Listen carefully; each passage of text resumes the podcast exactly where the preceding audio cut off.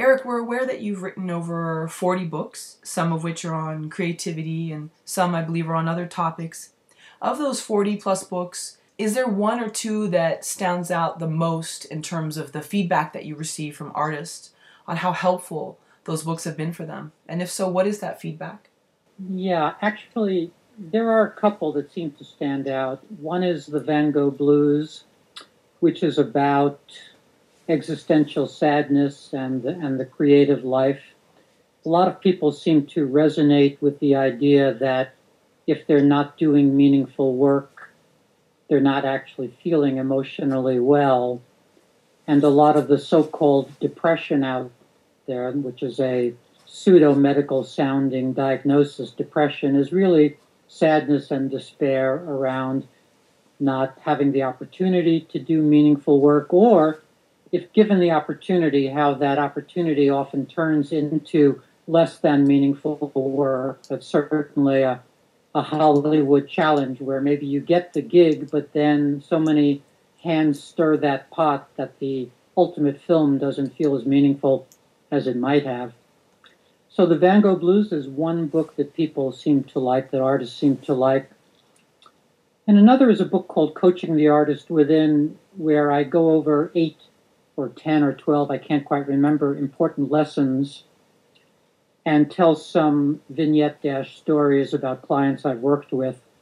So I would say those are the two books that uh, maybe I get the most feedback on. Interesting.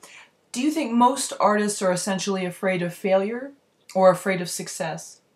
If I had to give percentages, I would say 92% are afraid of failure and uh, eight percent are afraid of success, and those are joke numbers, of course. But sure, sure. Mostly, people are afraid of failing. Sometimes they're afraid of the kinds of work that goes with success, like interviews or paparazzi, or or or not being able to be a sort of secluded, secretive person any longer. So there are some challenges with success that folks do sometimes worry about but I do think that it's the fear, fear of failure that's most prevalent. Eric, turning to your own work, I'm curious how, how successful was was your first book? Golly, first book. where does where do we go back there? well, um, you know, we're talking probably 45 years ago now, uh, which is a while. um, my first books, no one wanted and because I was a an arrogant, narcissistic, grandiose young man, when somebody would tell me what I would need to do in order to get a book published, I would tell them to go someplace.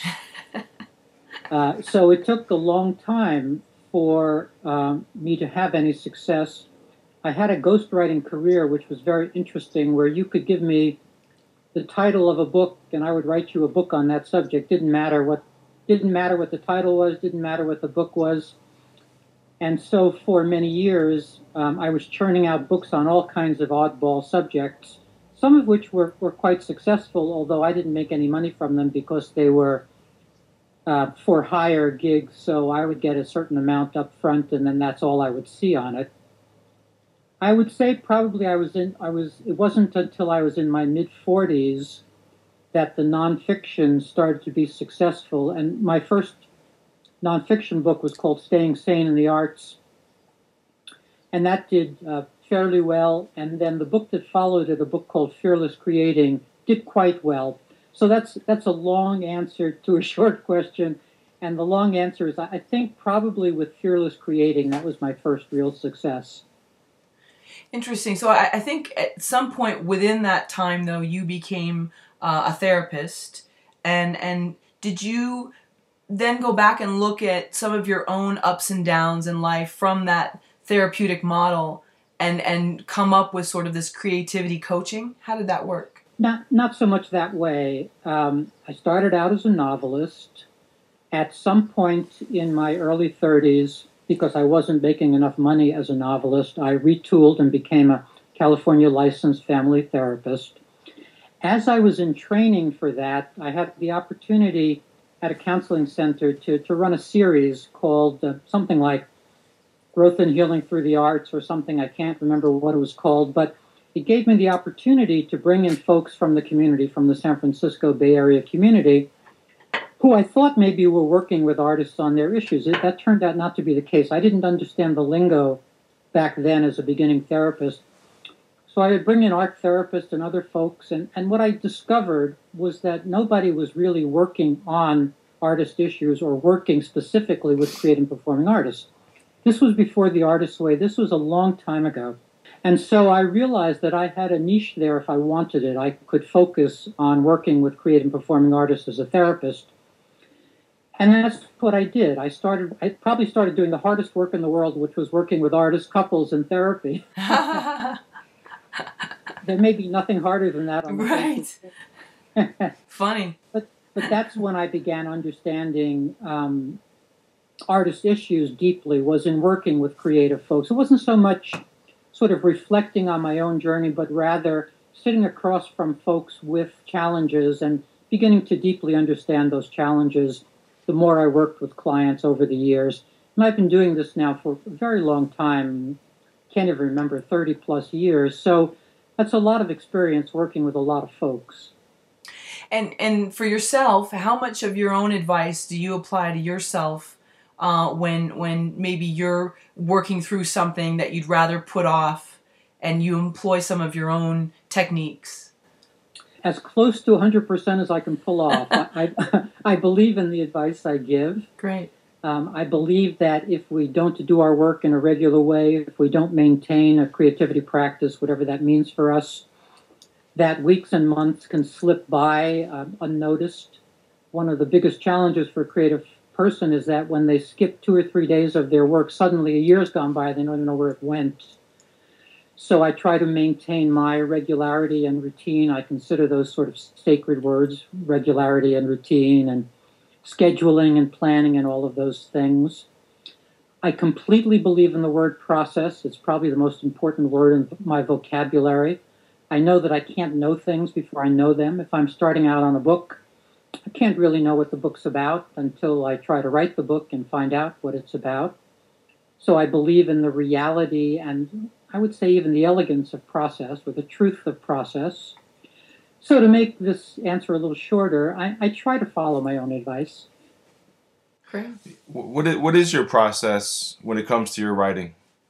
Well, it's pretty straightforward in the sense that the, the number one thing is showing up. And I try to show up every day to my work. And by every day, I mean every day, because I don't think that we don't have meaning needs on the weekends. I, I think we need to maintain meaning and our emotional well being by working all the time.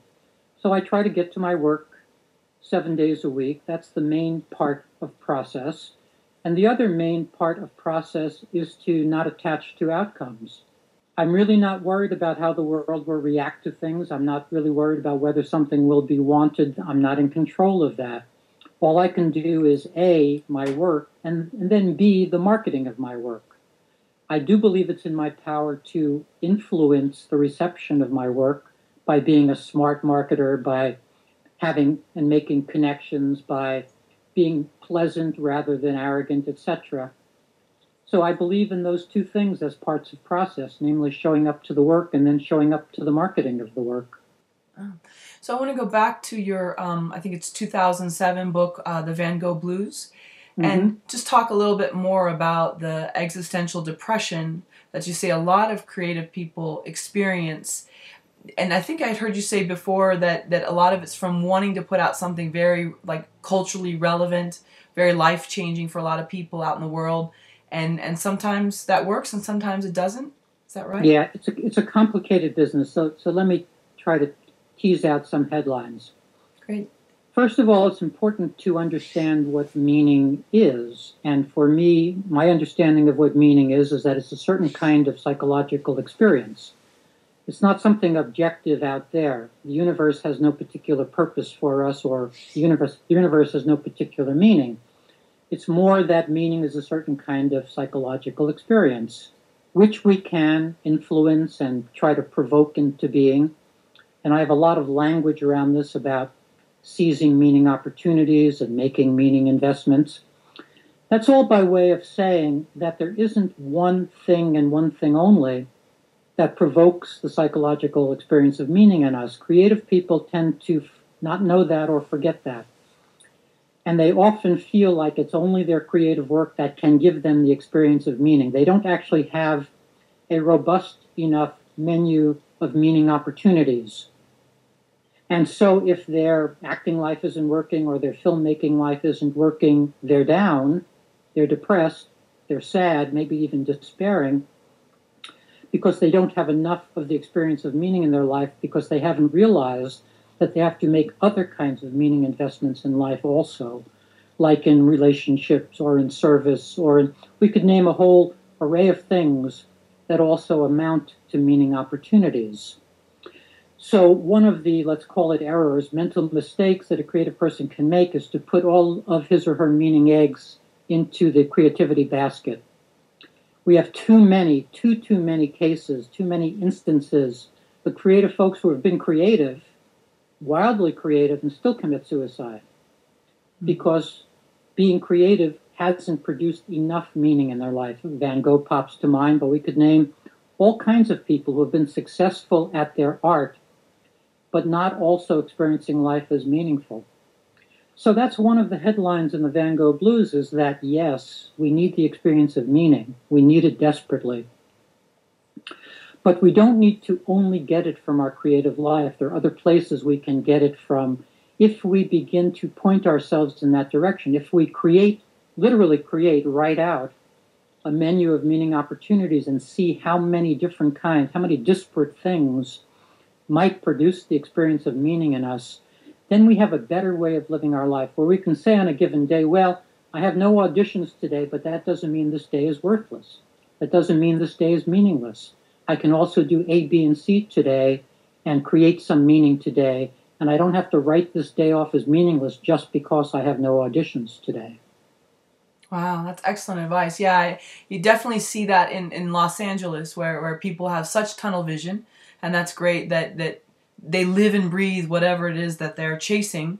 And and then when that doesn't happen for them uh, the downs are, are, are, fairly i mean they're they're really low. Um, i don't know if you see that in the bay area too with some of the tech people. I mean it's a different different uh, pursuit but it's still there's a creativity to all that.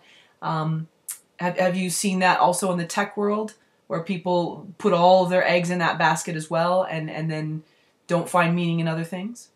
Absolutely. Mm-hmm. Uh, one of the um, high crises or big challenges of, of our technological revolution is all the loneliness that people are experiencing. They might be texting all day and they have 5 trillion Facebook friends and 4 billion Twitter followers and they're all lonely. So that's one of the, the downsides of being a creative person in the tech world is that you can't throw yourself into the next app or the next technical problem to solve and have no life. In fact, my daughter has a book coming out called, and she's in the tech world called "Stop Being Lonely." Oh, nice. That's coming out uh, in in the spring, and that's her focus is on how one can have a thousand Facebook friends or what have you, and everybody's experiencing loneliness more significantly than ever before. So that's absolutely a challenge in the tech world. But I would say all creative people um, experience that particular challenge where they don't actually end up making enough meaning from their work. Their work doesn't provide enough meaning. It, it may sometimes provide substantial and even amazing meaning, but it can be very intermittent. You know, if you're a performer, let's say you have 33 gigs a year, that's a lot. But that means that there are 330 days when you're not performing.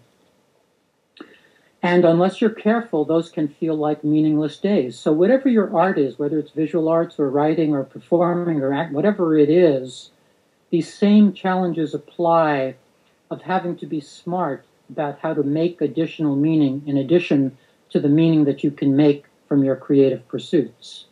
Wow, that's fascinating. Um, what if someone is so blind to their own meaningful you know what what if they don't know they're, they're going to drink them? a lot of scotch is what they do right but but in terms of like how do they discover what does have meaning maybe they don't know it yet maybe it's it's still to be sort of you know found other than their creative pursuit how do they uncover that in themselves they, they let go of the language you just used. There's a paradigm shift needed from seeking meaning or finding meaning to making meaning. Ah. And you just used the, the language that we've used for thousands of years. It, it's the uh, it's it's the metaphor that most people use, the finding meaning or searching out meaning metaphor. It's time to stop with that. There's no meaning to find. Uh-huh. There are decisions to make about life purposes. There are decisions about how we want to represent ourselves in life, what will make ourselves, what will make us proud of our efforts. So to repeat this simply, there's nothing to find, there's meaning to make. And so the activity is stopping. That's the activity. It's not searching. Ah. It's stopping everything and making decisions about what to try, what meaning opportunities to seize, what meaning investments to make, all without having any guarantees that you'll actually experience meaning from your efforts because you can't know that beforehand. So maybe you'll want to try, you know, volunteering at a shelter or writing a nonfiction book or whatever it might be that you might want to try in an effort to make meaning, you have to just go about and try it and see if you actually experience it as meaningful. So that's what I suggest to folks is that there's nothing to find, nothing to search for. What you have to do is stop and think through what might work as a meaning opportunity and then seize it and then see if it does work. So it's like that carrot kind of dangling. Don't don't keep trying to find happiness and all that. Create it. But but the more No, you try, because I mean, characteristically, what happens if you do that is that you're a Buddhist for two years, and then you're you go back to your Judaism for two years, and then you eat spinach for two years. You keep looking for something sure. that's going to provide meaning, rather than stopping and saying, "There's nothing out there to search for." There are only my decisions to make about my life purposes. Wow, fascinating. You know, many of our Film Courage viewers of our, our videos or listeners of our podcast are filmmakers or writers or actors. And one thing we definitely hear from our audience is they, they put so much into a film. They spend a lot of money, either their own or an investor or their family helps them. And then they get stuck around the point of distribution with the film. And it didn't either, uh, you know, maybe perform as well as they had wanted, or there's issues with the distributor and some of them stay in limbo and they get stuck and, and they feel this still this burning desire to make these movies but they're very frustrated with the the process or or the the process beyond making the film can you give me any advice to our uh, listeners on when they get to that sort of uh, point where they've done their creative work but then putting out in the world has really put up some walls for them What you've described is the rule. That's the rule. The thing you just described is what usually happens. What that means is that each filmmaker has to prove the exception. They can't prove the rule. Ah. Most walks of life, all you have to do is prove the rule. If you're, you know, working for the federal government, you have to do exactly as much as the person to the left of you and the person to the right of you, no more, no less. That's how you that's how you get along. to be a filmmaker, you have to prove the exception. So if the filmmaker to the left of you and the filmmaker to the right of you is sending out three emails a day to get distribution, you send out 3,000. You have to do more. And that's the headline about success is doing everything that everybody else is doing, plus also doing exceptional things that other people are not thinking about.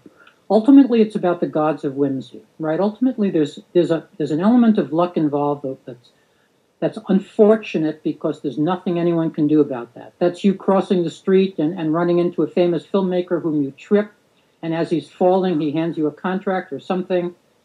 You know, there are all of these stories of accidents and accidental meetings and what have you, but none of that can be orchestrated. sure All you can do is prove the exception, and that means things like approaching more people than you may feel comfortable approaching, pestering people, going to more events, doing more things, etc.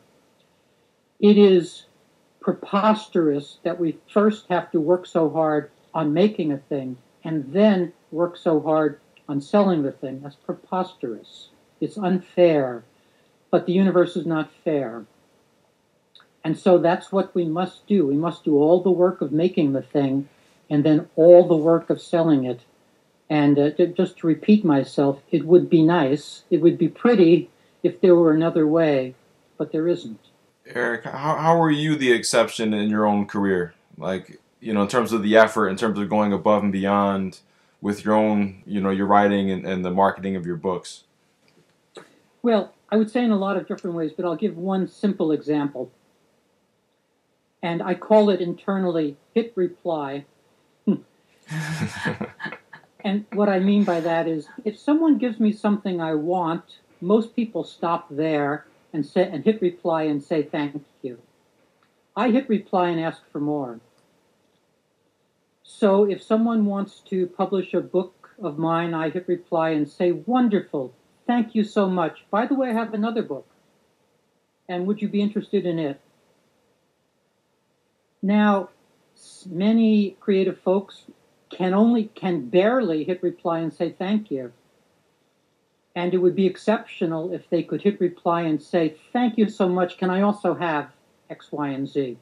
I'll tell you a quick little story. Um, I still write fiction, and over the years, I've written novels that have not made it into the world. And so um, recently, a publisher wrote to me, and we agreed that he would publish one of my novels, which is lovely. and so I did reply and I said, Thank you so much. By the way, let's do eight novels rather than one. and he wrote back and he said, Okay. Oh, nice. That's great. you can't have that experience without asking for it. Uh, let me let me leave that there as one of the ways I take my, my own advice. oh, that's, that's excellent. so knowing that many artists will, will experience at least one period of depression in their lives, possibly more, and we're talking about not not necessarily like biochemical, but but existential depression. Um, is there? Do you give people sort of a grieving quote, like feeling sorry for yourself period, and then okay, time's up. Got it. Got to stop. Like I could, like I could take it away from them somehow. well, but allow them maybe to wallow. You know, in this culture too, the Western culture, it's so much about being the alpha whatever and and and not showing any signs of weakness and if, if someone's able to just say okay i'm going to give myself how you know a little bit of time to kind of throw a pity party but then come out of it is that something that works where we can kind of say all right i'm going to be defiant and angry and, and, and not want to do this anymore and then go you know what i think i realize where maybe my mistake was and i'm going to come back up Absolutely. And what, what I ask a person in that position is, how much time do you want? I want to know. You know, if you want the weekend, you got it. You want three days? I'm not so sure about that. You want four days? Absolutely not. Huh. So absolutely, and one of we have to feel feelings. You get a reject your writer, you get a rejection email. You have to feel the feeling, but you want to get over the feeling as fast as you can. Not too fast, not unrealistically fast, not crazy fast, but fast. And so th- this is exactly the way I'll talk to a client. Absolutely, you know, have a pity party for as long as you like. Just how long is that? How long would you like? And by Sunday evening, what do you want to do to get started again? To get up again? That's all you get. Wow. So it's almost like an unwritten contract. Like, okay, you have X amount of days to feel sorry for yourself, but then after that, the grieving period is over and it's back to work kind of thing? That's right, because people know they shouldn't go past a certain point. They kind of know what what's what's legit and what's completely necessary, even if that's the right word. And and when they've moved from actual grieving to something else, to now holding a pessimistic view of the universe or feeling like life is a cheat or some moving to some other place which is which they themselves don't want to remain in interesting do you think some artists though they almost enjoy holding that badge of, of being wounded because you know we see a lot of people that have either passed on or are still relevant today and a lot of teenagers 20 30 years later look up to those individuals because they have that angst and we can all identify with feeling like the world is against us, whether it is or not. Do you think some people yeah. love to hold on to that badge of I'm wounded? I, am not sure if, if love love to hold on to it is exactly the way I would say it. uh, it's it's a little hard to shed, and it, it's in a way sometimes comfortable. That is, it may be easier to hold on to your grievance and your sadness than to go get yet another set of headshots and go look for representation all over again. It may be easier to, to feel down than to get up and fight again. So I'm not sure they're loving it, but they may find it easier than getting back up on their feet. I think that we don't understand the extent to which people do hold on to their grievances, engage in revenge fantasies, are in their heads a lot of their time, a lot of the time in some down place that they can't quite shake. I wouldn't say they love being there, but I, but there is some something comforting and familiar about staying there that uh, sometimes a person can't shed. So let's suppose someone's on maybe more of an upswing, they're more stabilized, and they're ready to create again. Um, you say that inspiration is less important than just showing up. Can you talk about that and, and some of the ways we put off showing up? Sure. Um, Tchaikovsky has a quote I like, which is I'm inspired every fifth day, but I only get that fifth day if I show up the other four. Right. So I believe in inspiration, but I'm not sure we get that inspiration unless we're, unless we're actually showing up and working on the work. The ways people, I will not say avoid, but whatever the right word is there, the way people avoid getting the work done, there, there are many. One is to repeat a tactic that doesn't work, namely to stay in a certain kind of maybe state all day long uh, maybe I'll practice my instrument this evening, maybe I'll practice this instrument my evening, that almost always turns to no. That maybe almost always turns to no. By the end of the day, not only are we tired, but we're also blue because we haven't made enough meaning on that day by virtue of having stayed in that maybe place all day long. So, on a tactical level, there's nothing more important than getting to your creative work first thing each day. If and obviously some things can't be done first thing each day. You can't go make an audition happen first thing each day. But whatever's in your power to do, whether it's editing your film or what have you, it is very smart if you turn to it first thing each day. And many of the people listening to this will say, I'm not a morning person. That's not my rhythm. That's not natural for me. I understand all that. I've heard every variation of that that can be said. And nevertheless, that's still a wonderful new habit to acquire is to get to your creative work first thing each day. And there are three reasons for doing it. One is that one is what I've already said, namely you get a lot of work done. If you were to show up seven days a week to your work first thing, you'd get a ton of work done.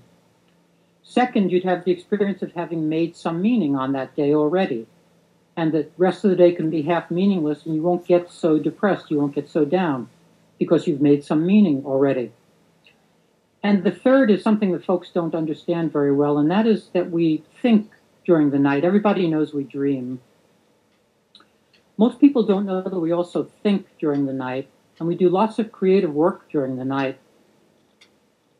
But we don't get to make use of any of that if, as soon as we turn to the new day, all of that vanishes. That great conversation that we had between Mary and John in our film just vanishes once we turn to the new day.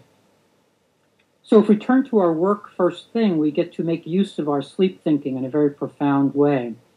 So to, to make this long answer short, there are many reasons to institute a morning creativity practice if you don't do that already.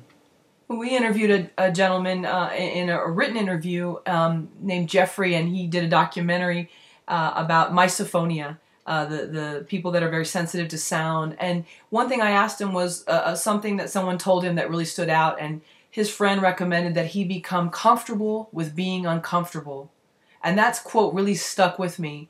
Uh, do you think a lot of artists are afraid of even praise? We all know people are afraid of, of criticism, but do you think it's uncomfortable for a lot of artists to receive praise? It is indeed, and, it, and, and in major part it's because they don't know how to respond. And I teach all my clients to say thank you, to figure out how to put a period at the end of that thank you. Most creative folks think they have to say more than that. They have to kind of recapitulate their whole life's journey or something in that moment. All you have to do is say thank you.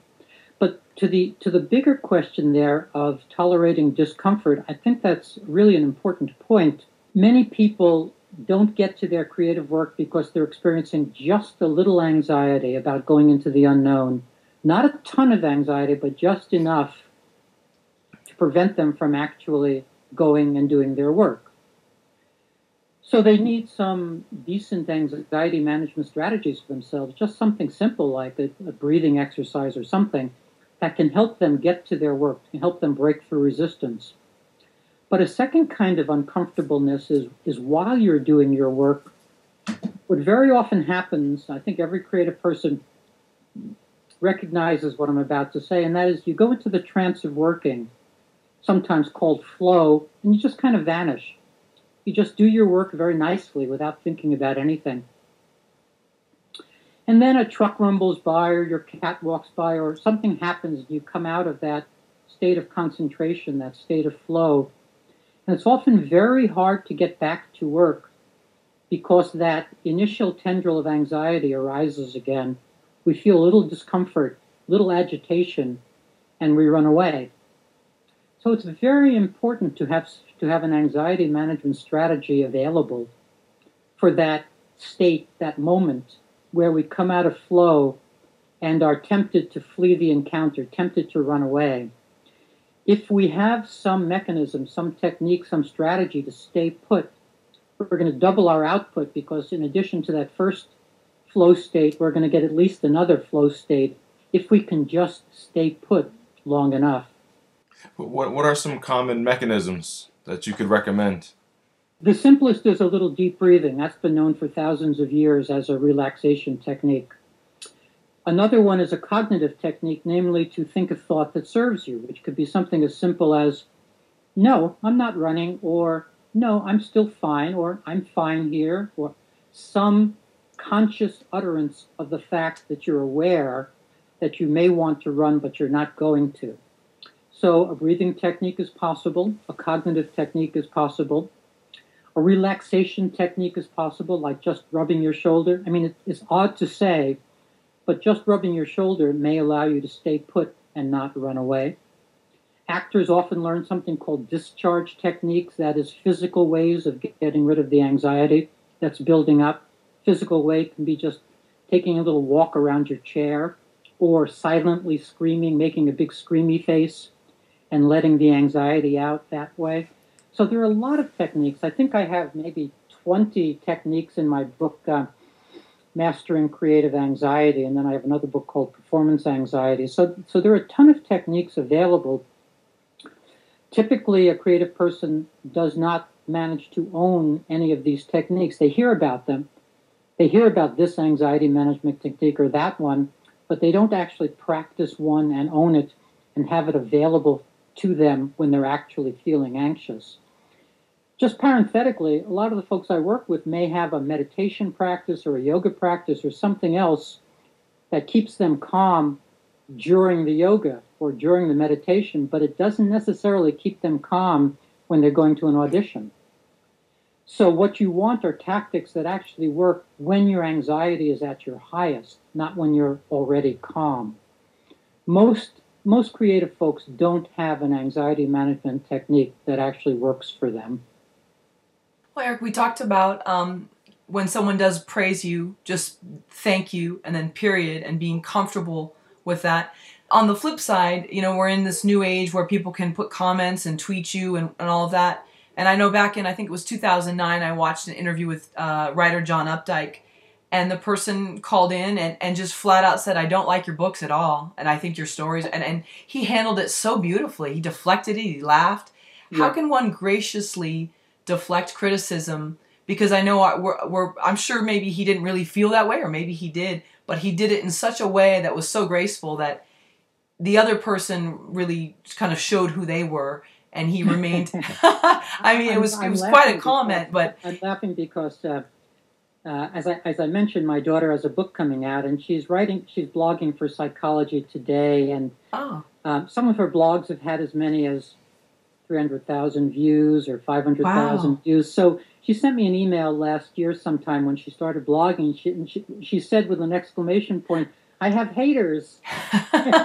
right. And it's almost actually a compliment because you know then you're actually creating a ripple in the You world. have to hold it that way. And whether you take it as a compliment, you have to grow a thick skin. I did a whole book on this called Toxic Criticism about how to, not all criticism gets under our skin. It, it's funny how, how life operates. Sometimes somebody can say something very harsh to us and it doesn't register. And then the next person can say something very mild and it does register. So you never can know which thing is going to get under your skin, but you need tactics for dealing with those things which get under your skin. I'm guessing that very little could get under Updike's skin anymore. Very little can get under my skin. I write in controversial areas. I write about, you know, atheism and critical psychiatry and all kinds of things that get me haters. Sure. And I, I know what people are going to say, and I don't really care. Huh. But that's a long journey to not caring. And every once in a while, something will still get under my skin, and then I have to temporize. I have to walk around the lake, so to speak, and just let it let it dissipate. You don't want there. You don't want to hit reply. You absolutely never want to enter into conversation with a hater. Never in a million years. It wastes your time and it gets you embroiled in something that's of absolutely no use to you. So I guess my headline for this would be to be mature in your understanding that you know if you if it's in your own body where you want drama, histrionics and stuff, this is going to be a great opportunity for you to get some drama in your life is to start fighting with your haters. but it's not going to serve you. Those are not dramas that are going to serve you. Or try the Abe Lincoln approach just write a letter but don't send it. And I, I actually describe, I, I call it the Dear Critic letter. I describe that in the Toxic Criticism book. I think that's a smart um, tactic to write that letter and not send it. The reason I think that that tactic is so wise is that there's something in the enterprise of writing that letter where in the beginning you're just, it's just one expletive deleted after another. You're just railing at the critic. But as you work on that letter, often you'll come to some realization about some truth in what the critic has said.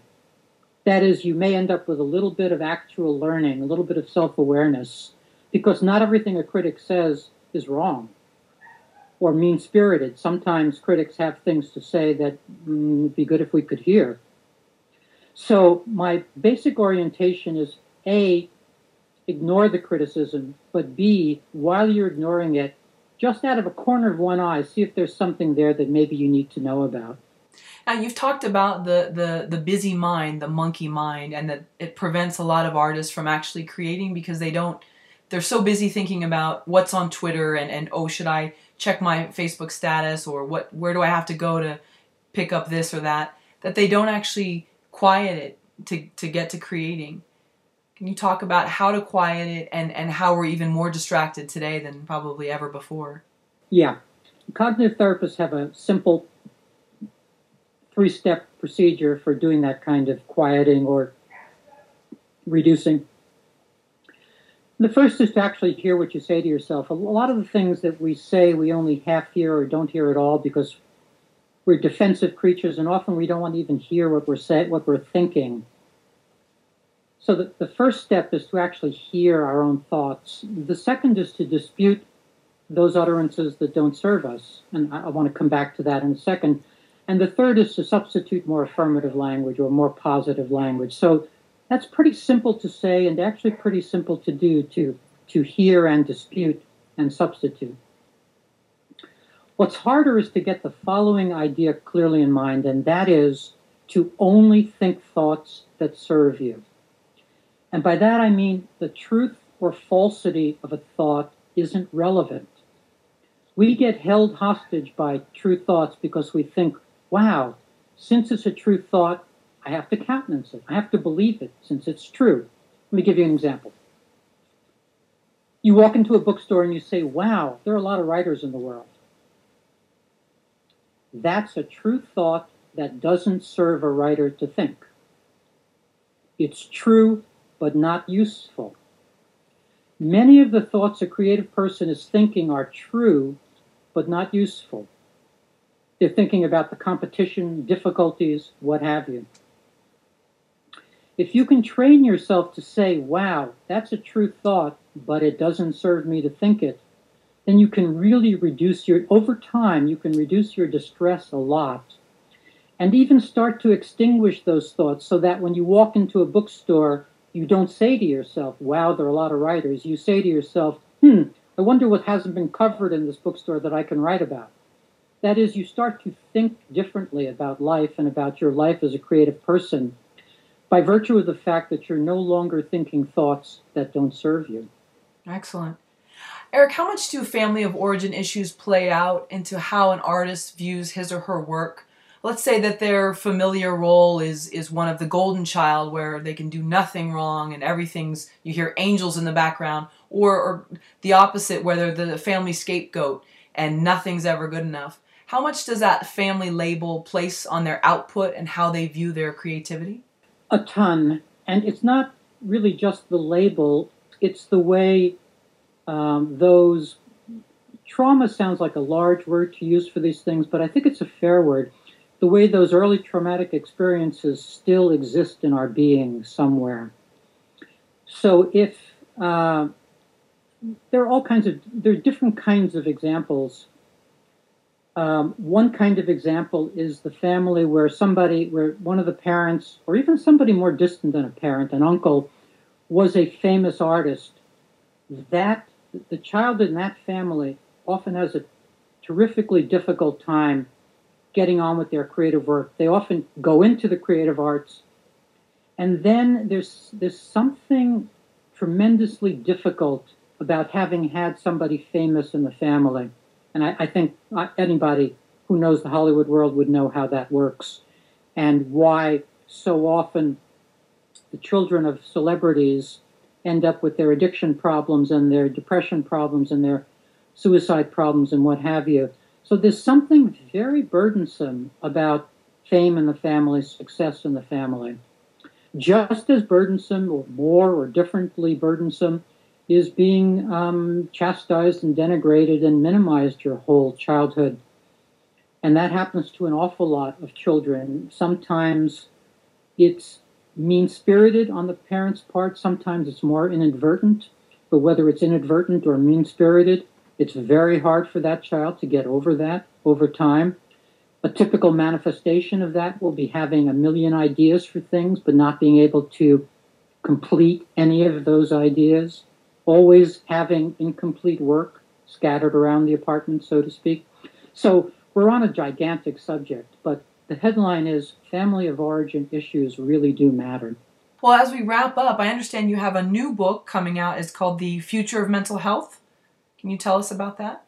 Yes, it is out now, actually, okay. and um, it's out in many different ways, including in an audiobook. So if any of your listeners like audiobooks, and the subtitle is Deconstructing the Mental Disorder Paradigm. And by that I mean most folks don't understand to what extent the whole idea of mental disorders is a flawed idea. That it's actually just a certain kind of label and a certain kind of interaction that happens between a suffering person and a, so to speak, uh, mental health professional. So in this book, I try to do the work of deconstructing that paradigm, of explaining to the reader. And this will sound funny, and they're going to have to read the book to really understand it. Explain to the reader how there's no such thing as depression or schizophrenia or the other labels that exist. There are experiences like despair and hearing voices. There are lots of experiences. But the labels that get associated with those experiences are just labels that folks sitting around a table decide to impose around a set of experiences. And what flows from that imposing are so called psychiatric medication, which are not really drugs, but merely chemicals with strong effects. So you can tell that I'm saying a big thing in a mouthful. Um, what I would recommend to folks is that they just go visit Amazon and read some of the reviews of the book the future of mental health and see if the book seems interesting to them. That's fascinating. Is that because uh, what is it the DSM? I don't know five or whatever has now talked about a spectrum rather than these labels of well this person's this and that, but there's more like this continuum where they're done. They fall on different it- scales. What what you're saying is interesting because that's how many people today um, look at the DSM as maybe flawed in certain respects, but probably basically okay. But the headline is it's completely not okay. Huh. The DSM is a, is essentially a fraudulent document, and there are many many proofs of that and many explanations of that as to why it came into being in the 1950s and how it's been um, supported over the years um, as uh, the way to go, so to speak. But it's it's really not a legitimate document at all. Well, as we as we end uh, our podcast today, anything you'd like to tell to our listeners? Anything you'd like to say? Thank you for your time. This has been wonderful. No, nothing in particular. Obviously, I've done many different books, so depending on, you know, a person's particular issues, uh, if addiction's the issue, uh, I have a book called Creative Recovery. That's probably the right book. If it's anxiety, I have a couple of those books. If it's depression, I recommend the Van Gogh Blues or a book called Rethinking Depression. So I guess my, my last word would be just to come visit me at ericmaisel.com and see what I do. Excellent, excellent. Well, thank you so much for your time. I've enjoyed uh, watching your videos online with other interviewers. I want to check out more of your books, and, and I appreciate the work that you do. Thank you, Eric. Yeah, thank, Thank you, you. Eric. Beautiful conversation. Yeah. Take you. Take care now. Okay, take care. Appreciate it. Thank you.